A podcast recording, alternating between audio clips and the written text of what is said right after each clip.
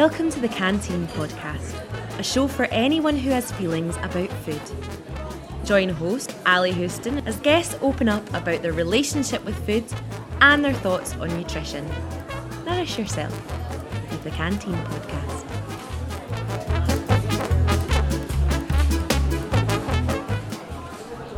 Hey everyone, welcome to this episode of the Canteen Podcast. I'm your host, Ally Houston. Please don't forget to jump over to iTunes, Google Play, Stitcher, or wherever you get your podcasts and hit the subscribe button. Please don't forget to leave a five star rating and review to get the podcast in front of more eyes.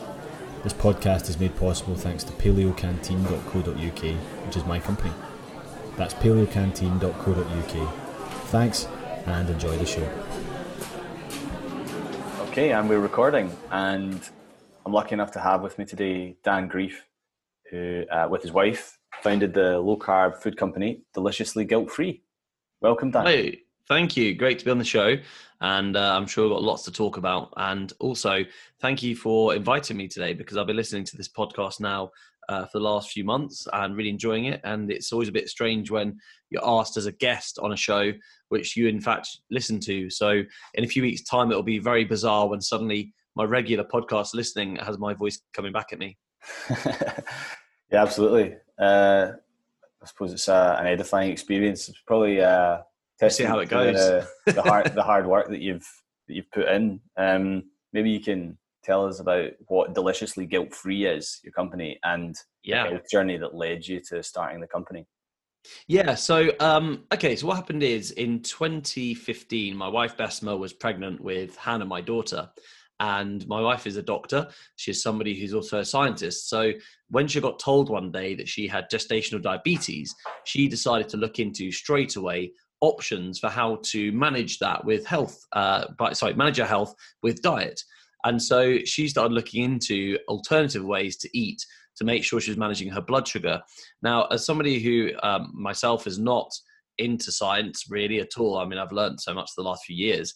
Um, I just kind of listened to what she had to say, and we started listening to different YouTube videos which explained low carb and the impact that carbohydrate and in particular sugar has on our health. And we both kind of made the same decision to kind of just follow this way of life. Now, initially, I did that to support her, but I very quickly realized that in actual fact, I had big health issues. Um, and I could see that one day I potentially could have diabetes because I've had a problem with my weight since about the age of about 20, maybe 19. Even as a child, I had issues with my weight as well. I would sometimes exercise quite a lot. Uh, or I would maybe, you know, like eat certain foods which I was told was bad for me. Um, and I kind of realized by doing low carb that I could exercise a little bit less and still lose weight, which was kind of a revelation to me because I always thought that maybe you had to earn uh, health, you had to earn, you know, your figure and your physique. And if you want to have a six pack, I guess that's true. But if you want to lose weight, I found that eating was the best way to do that.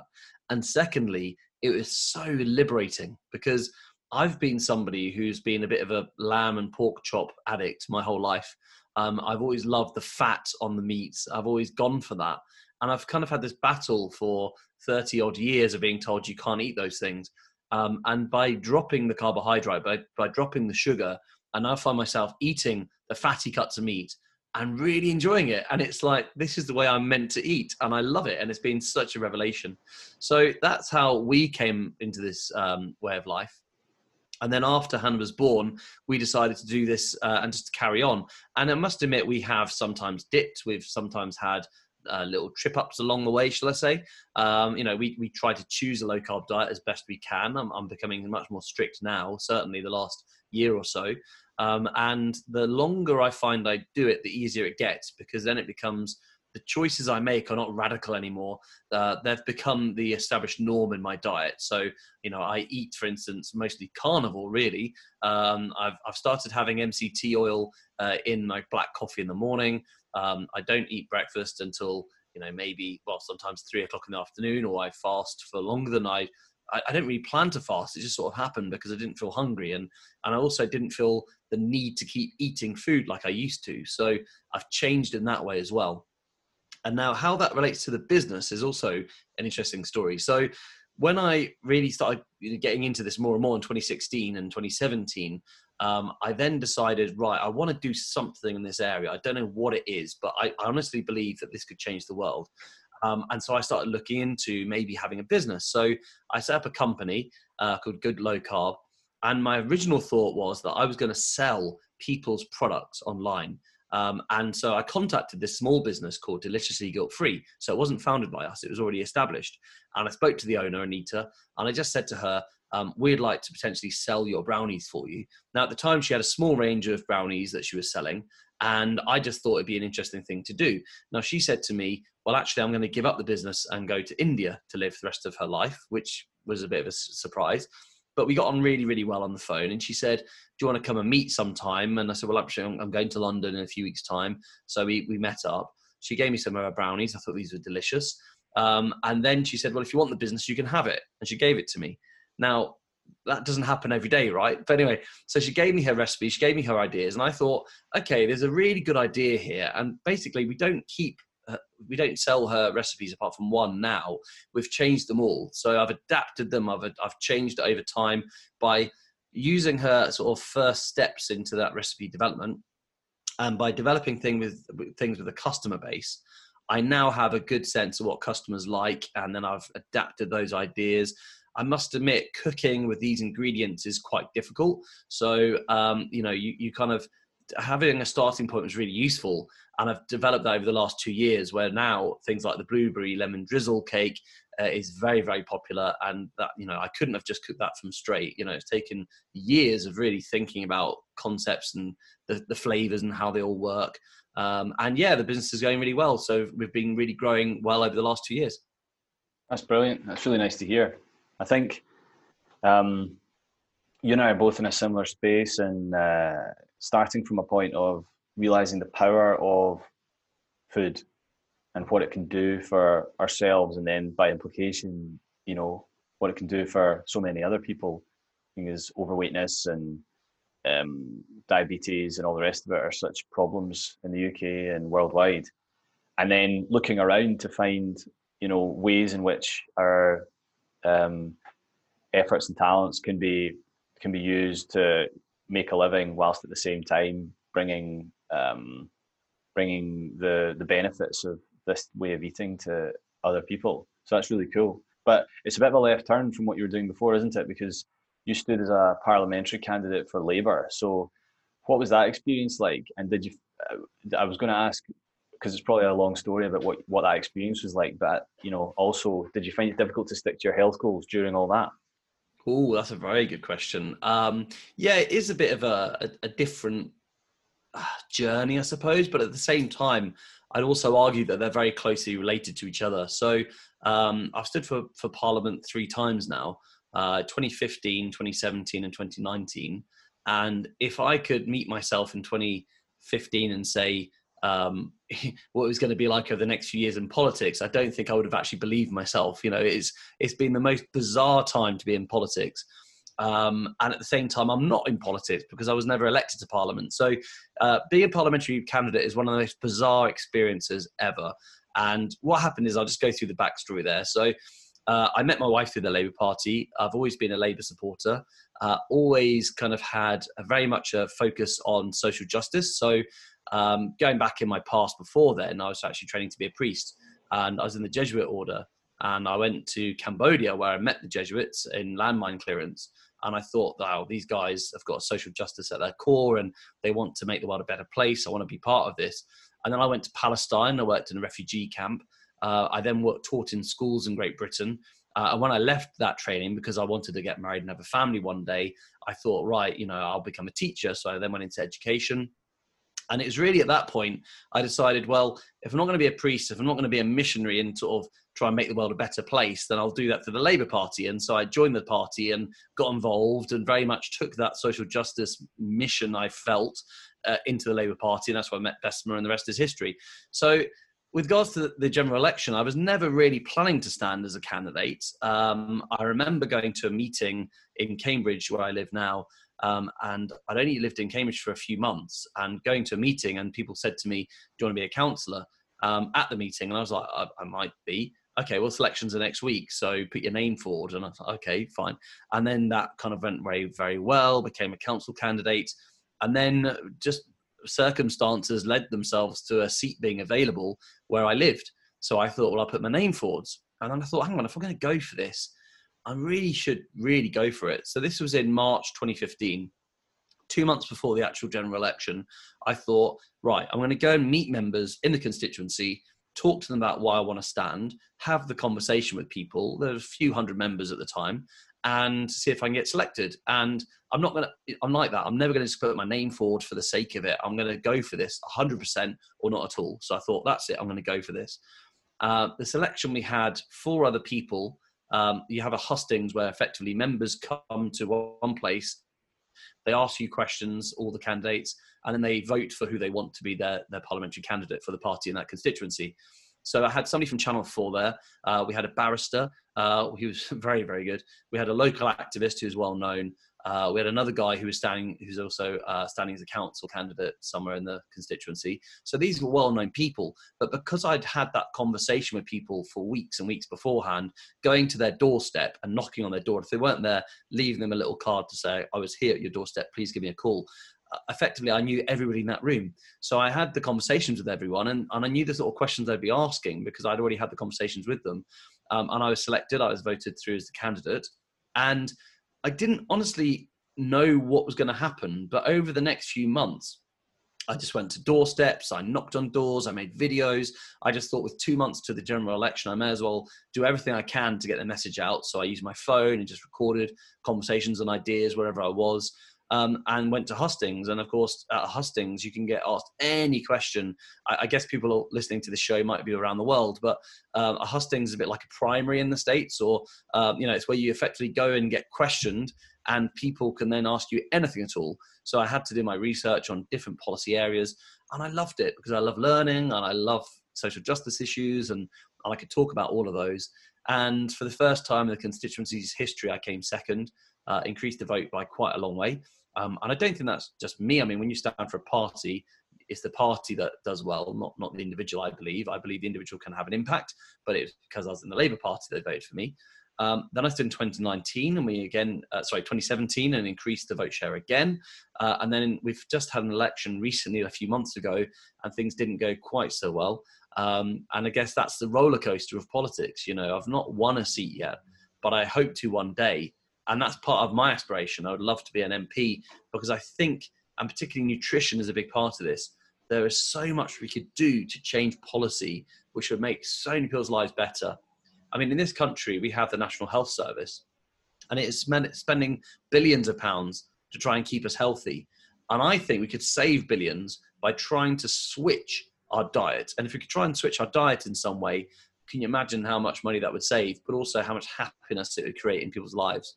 Um, so in 2016, I remember reading Public Health England brought out a really quite shocking statistic saying there's 3.8 million people had diabetes. Uh, and that was a few years ago now. I'd like to see what the number is currently.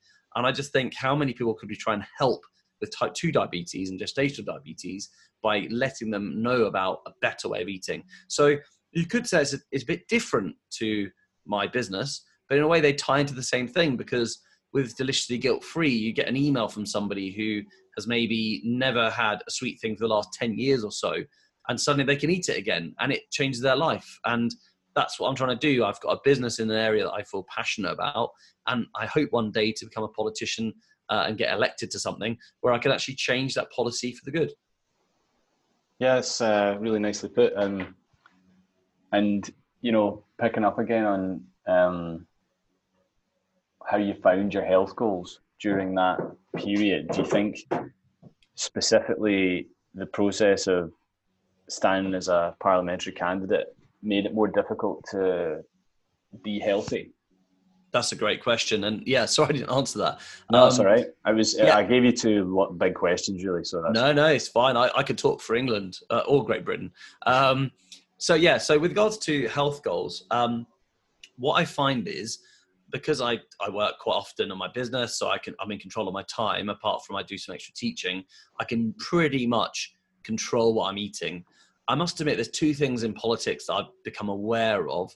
Firstly, in election campaign mode, the timetable is kind of it goes out the window and things are coming at you from all angles and i found actually keto in particular was really useful for that because i was fasting quite often without feeling it at all and so i found that actually skipping a meal or two wasn't a hardship for me so i found that quite simple um, the only thing is there was one point in the election campaign that's a bit awkward where uh, we'd done a canvassing session in the village um, I didn't, for some reason, have my wallet with me. Now, there's there's very strict rules around elections, so I couldn't, for instance, go to the pub and buy drinks for people because, especially in your constituency, that might be seen as influencing their vote. Um, so I got kind of used to not having a wallet, and because I wasn't eating anything myself, uh, I, I didn't feel the need to buy stuff. But in a social context, it's really awkward if you're there with other people and they're eating and you're not. So this one time, and actually to be fair, I was a little bit hungry and this lady very kindly offered to buy me lunch. And what are you going to say in that situation? You can't say, uh, "Yes, I would love lunch." Now, can I have the the ribeye, please? Um, you know that would be so rude, wouldn't it? So I thought, okay, just just whatever she provides is fine, like soup or something. She came back with fish and chips, and I thought, oh god, that would be one of my favourite meals, wouldn't it? Uh, outside of UK listeners, you probably think that's our national dish. Well, for me, it probably is one of my favourites. So I was a little bit, uh, yeah, tempted. So she brought it for me, and I thought, well, I'm to have to eat this because of the social stigma of not eating it. So I, I ate this food. And then for about a week, I found myself eating carbs. And I was like, ah, oh, you know, I knew that was going to happen because the white flour in particular, I'm sure for me it's a drug which my body craves. And as soon as I have white flour in the batter, that was it. I was off. Uh, I was off to the races. So yeah, it was tricky in that way. That was one of the only times I found it that hard. But the second thing I noticed about politics and food generally is that there can be, if you're not careful, a lot of alcohol consumption. So, you know, for instance, we'd have meetings where the natural thing is to say, "Oh, let's go to the pub afterwards." And I've never been a massive drinker. I, I did, I do like beer. I'm more probably of a red wine person if I had to drink an alcoholic drink. But I found in the end, you're going to the pub as a social place. And so it's just natural that you get a pint bought for you and you buy a pint for somebody else. So you're buying, you're drinking two pints, which is a bit like drinking a loaf of bread, really. And I think you've got to be very careful. And, and it's a very well documented thing here of politicians who they go to Parliament and there are a number of bars which are subsidized by the taxpayer, which I think is ludicrous. And they go there and they, they, they drink alcohol almost every day. And I think it's a really bad habit. And, you know, you don't need booze. Well, if you need booze to have a conversation with somebody, I think you've got a problem. Um, you know, and I think that's one thing I was very aware of. And because of low carb, I think it's meant that I've tried to keep away from that, or I'll just have a soft drink, which ideally I wouldn't have really. If I, if I was at home, I'd never drink Coke Zero, but I would as a okay, it's a compromise, and you know, I've never been into spirits and stuff which are low carb. Um, apart from when I went to Scotland and had their Scotch, which is amazing. Um, but then it's a bit heavy, isn't it? And I think, well, probably best to leave, avoid the booze. So yeah, so booze can be a bit of a pit a pitfall in this life. And I think you've just got to be a bit honest about that and say to people that I just don't drink or I, I don't fancy it. And I think people are coming around to that as that's more normal now. I think in the past it was more abnormal in politics, but I think people are now getting more used to that as a concept. That's interesting. Um, as someone who has a food company, what do you think about people who say food companies are all ultimately in it for themselves? Um, I mean, say you grew really big, how would you protect your customers from you know potential shady dealings in in uh, in providing food to them? Ooh, that's a good question. I mean, well, firstly, do I agree with the first statement? Um, okay, any business is in it for itself, and as much as as a profit incentive. Uh, otherwise, you're running this as a charity, and well, to be fair, the last couple of years that has been that way sometimes because when you're starting out, as you know yourself, a startup isn't easy. Um, and you know the way you set up your business the way that you work in your business sometimes you find yourself working in your business more than you're working on your business. And i've certainly found that a lot. And then you look at the books and you think why are we doing this? But then i think that the main question there that is missing maybe is why you're doing it. And if you're literally running a food business just for money which i know there are many businesses that are like that then I think you're going to have more of those bad practices coming in because you're not trying to protect the customer. You don't care. If you're selling it only on price, for instance, then you probably don't care too much which customer is buying your food as long as they're paying. And that's not what our business is about at all. Now, I've got a story to tell you. This was uh, told to me by somebody uh, recently, and he works for different companies around the world. And he said he went to America and he was talking to this executive in a food company and and she said well come around to my house for dinner.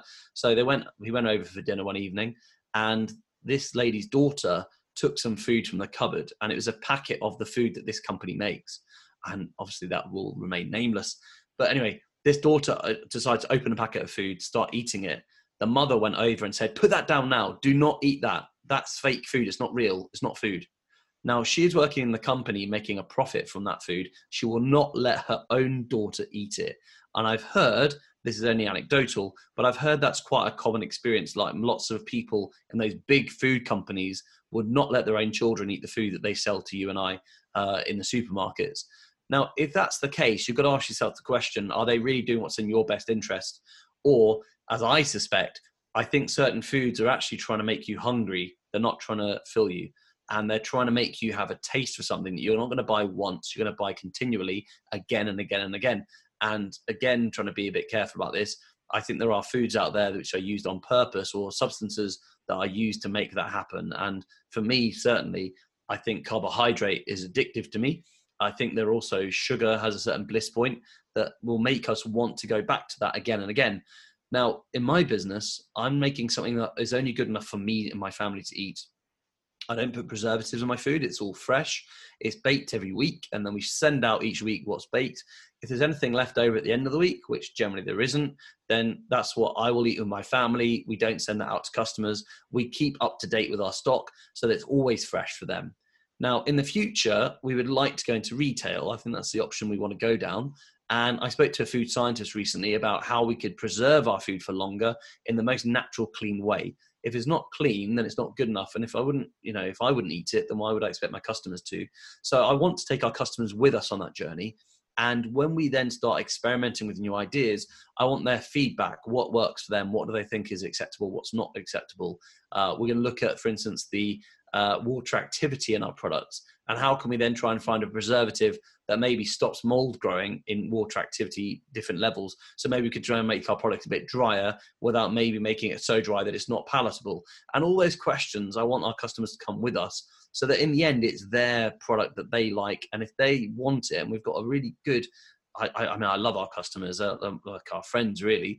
If they are, if they're happy, then I'm happy that we've got the right way. And as long as we stay true to our values and we stay true to that customer base, then I don't think we will go wrong. That makes a lot of sense. Um, yeah, so you went through low carb together with your wife, Besma. Am I saying that right, Besma? Uh, yeah, that's right. In fact, you're the only one who gets that right. Most people say Basma. So yeah, it's, it's spelled like that. Yeah. But yeah. Um, yeah. Do you think it would be possible to do it alone without support from your partner like that? Really good question. So I also have established I'm setting up a podcast which hasn't launched at the time of the recording this, um, but it's coming out soon. UK low carb, and somebody actually wrote in because what we do in the podcast is we ask for stories, and we also have questions which are you know sent in for our co-host and I to talk about. And a lady sent in an um, anonymous email came in from a lady who said, um, she started low carb a few months ago. Her husband is against it because he thinks that, in fact, I think it was keto. He thinks it's unhealthy, and she does the cooking. Now he likes pasta, he likes potatoes. Uh, she doesn't eat that stuff, but every time they have a meal, they have, as she described it, that conversation about the food. And I thought to myself, in that situation, I'd find that very hard to have a partner who thinks not only eats differently to me, which is you can handle that, I think, but also thinks what I'm doing is dangerous and has that conversation. I think that would be really quite challenging. And one thing that's been beneficial to me is that um, Besma has really, I think, because she led the way on this, she did the research and she looked into it. And then we together have kind of embraced this way of life. It's made it so much easier. You know, we we cook the same meal and we eat the same food. We don't have to do different things. Um, you know, she eats more green vegetables. I tend to be more carnivore, but that's fine. It's it's really a very minor difference. And certainly things like keto flu or whatever, we, we you know in the early days we weren't sure what we are doing really, but we had each other, and that really helped us. What I think must be hard is if you're in an environment where you've got somebody eating a very different meal to you, and I think willpower is really overrated. You know, willpower is pretty useless in my opinion. Uh, I've always got willpower in a very particular window in my life between the 1st of January and the 7th of January. And then after that, I'm going solo. And I think we put far too much down to willpower. And I've got a window of willpower. Um, I always think between like the 1st of January and the 7th of January, I've got all the willpower in the world. And then after that, it kind of tails off a little bit and I'm flying solo and I've got to try and think, right, how do I try and maintain something? And I honestly believe that if we try to change our environment to try and support our choice, then things are always easier. You know, if you have uh, a kitchen where you've only got food which is appropriate to what you want to eat, what your choices are, and you remove the temptations. And that's what I picked up from my podcast so far. Lots of the guests come on and they talk about, you know, th- this dramatic change where some of them will describe going to their kitchen and thinking, right, that's it, I'm doing keto now. I don't need these sweets. The pasta's going to be chucked in the bin, whatever it might be. They get rid of all of that stuff, chuck it away, and then they fill up their cupboards with things they can eat. And that means if you do get the craving feeling or you do start missing something, it's just not there for you. So it's not easy to get hold of. You know, you're not going to think to yourself, oh, I want something so badly. I'm now going to get in my car, drive to the shop, go and buy it and eat it. Whereas if it's in your cupboard, you might do that. So I think, in all honesty, you know, being the two of us, Besma and I, doing this way of life, we've made our environment now, which is naturally low carb. Um, we have kids who do eat some carbohydrate because I'm, you know, a bit more dubious about that. I want to make sure that they have more of a balanced diet for now, and then if they're older, they can choose that. That's up to them. But I must admit, it's nothing that tempts me at all. Um, I think I was always tempted in the past by pastries and you know, like the you get the bacon turnover and things like that, which I never had at home anyway. So I just avoid bakeries, and that makes it a bit easier. That makes sense. Um, I'm the same, really. I kind of there's certain shops and aisles in the supermarket that I just don't consider to be places that sell food. Yeah. Um, and that makes it a bit easier. I think I've said before that uh, I've got some red lines around food, and some people don't like thinking about food like that, but it's helpful for me. And there's certain things that I just don't consider to be food anymore, and that makes things nice and easy for me. You know um, what? I think as well. I, have been in the same boat where um, I'll, I'll, talk about something that happened during the general election where I actually slipped up um, because what happened is, you know, you, you kind of want convenience food. And so I did this mistake of getting southern fried chicken from the supermarket instead of just normal chicken and thinking, oh, well, it's just chicken, isn't it? You know, uh, we'll, we'll ignore the breadcrumb part, which is gorgeous. Whack that in the oven and then I started finding that I was putting weight on, which is bizarre when you think you've only got a little bit of flour around the actual chicken, but it made the difference. And secondly, and this is really odd, um, only like a week or two after that, I, I remember walking and actually thinking about this dish, thinking, I really want some of that chicken. And I thought, what is wrong with me? It's just breaded chicken, man. Like, this is crazy. But I suddenly realized, yep, yeah, that's my craving. I was feeding it again. And so it was starting to, you know, like bubble up inside me like a dragon. Like, you know, we want to get more of that breaded chicken. And so I decided, okay, I've never had that before in my life about a piece of beef or, you know, some cheese or anything that's just protein and fat. Uh, or green vegetable like spinach. I've never gone around thinking I've got to get some spinach in me now. And yet the breaded chicken, like the chicken itself, obviously I didn't desire. It was the bread. And it's interesting how that triggered it in me again. And I was back to where I was. And then it's a bit of a, an insight because I realized, yeah, that's probably how I have been for the last 35 years of wanting something so badly, not realizing I probably had a craving, which was like, you know, being fed by eating this stuff and then it's making the craving worse. An actual fact, I need to go kind of cold turkey again. And that's what I've done and now I pretty much just eat meat, uh, some fish now and again, uh, green vegetables now and again, but not so often, and fat. And that's it. And when I do that, I feel liberated. And the liberation you get from food is incredible. And I think you're right. So many people eat food that's not really food. They go to the processed part of the supermarket. It doesn't matter if it's plant based or meat based. If it's processed, I think it's not real food. And when you start eating just real proper food for your body, you, a you don't feel hungry all the time, and b I think you feel the sense of well I'll, I'll skip a meal and I won't feel the hunger, so I don't feel like I've got to eat. There's no compulsion to keep filling your mouth, which is what I was doing. You know, I was eating breakfast followed by a snack, followed by lunch, followed by a snack, followed by dinner, followed by something in the evening probably. And just when was I ever given my body a chance to actually digest and just to stop to stop processing food? Um, and I probably wasn't. I was just in that cycle all the time, and it's yeah. and it's it's so damaging. Uh, I've seen the damage it's done to me, um, and, uh, and reversely, I've also seen by not doing that the impact it's had on my health and how much sharper I can feel, how much more energy. Um, you know, I was going to hustings fasting because I just thought I don't want to be digesting food while I'm sat there having questions thrown at me. And I thought, you know, at seven in the evening, I've been working all day, putting the kids to bed, uh, you know, or helping put the kids to bed bathing them, uh, doing the nursery drop offs in the morning, all of that stuff, and preparing for this. And now I'm being asked questions, and I my brain is not dipping. Whereas the brain fog I would have had before then, I'd imagine, must have made that much more difficult. Yeah. So talking about the political side of things, what um, if you were, you know, minister for health, um, what would you, what would you do? I think it's a fraught question. You know, there's people on all sides of the debate who are calling for more or less legislation uh, as the answer to the health problems. But what would you like to see? Well, um, probably save there the most controversial question because, as you said, you know this is an area where um, there is a lot of debate going on right now. Um, I find it fascinating. Before I even go into the politics behind uh, what I would do, I find it fascinating that science uh, is there and the research has been done, but the debate quite often is not really about the science or it's about an interpretation of the science. And we seem to be locked into battle right now. So I'm just going to tell you a story before I get to that, whereby I put a picture of some meat on my Facebook profile wall. I mean, what was I doing thinking that I should go on Facebook? Because particularly in this country, the last few years with Brexit and everything else, I've found that a lot of social media with regards to politics can be a little bit hostile right now. So putting up a picture of a steak, I thought was pretty innocent.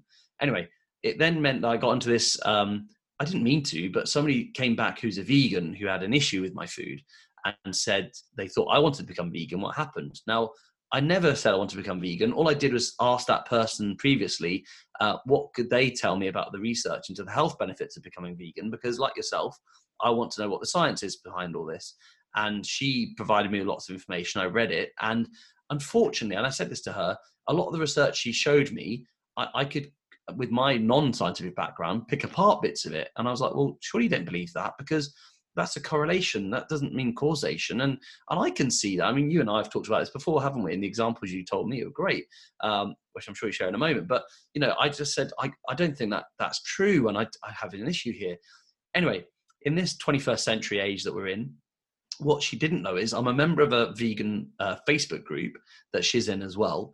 And everything I was writing to her, she was pasting in a vegan Facebook group.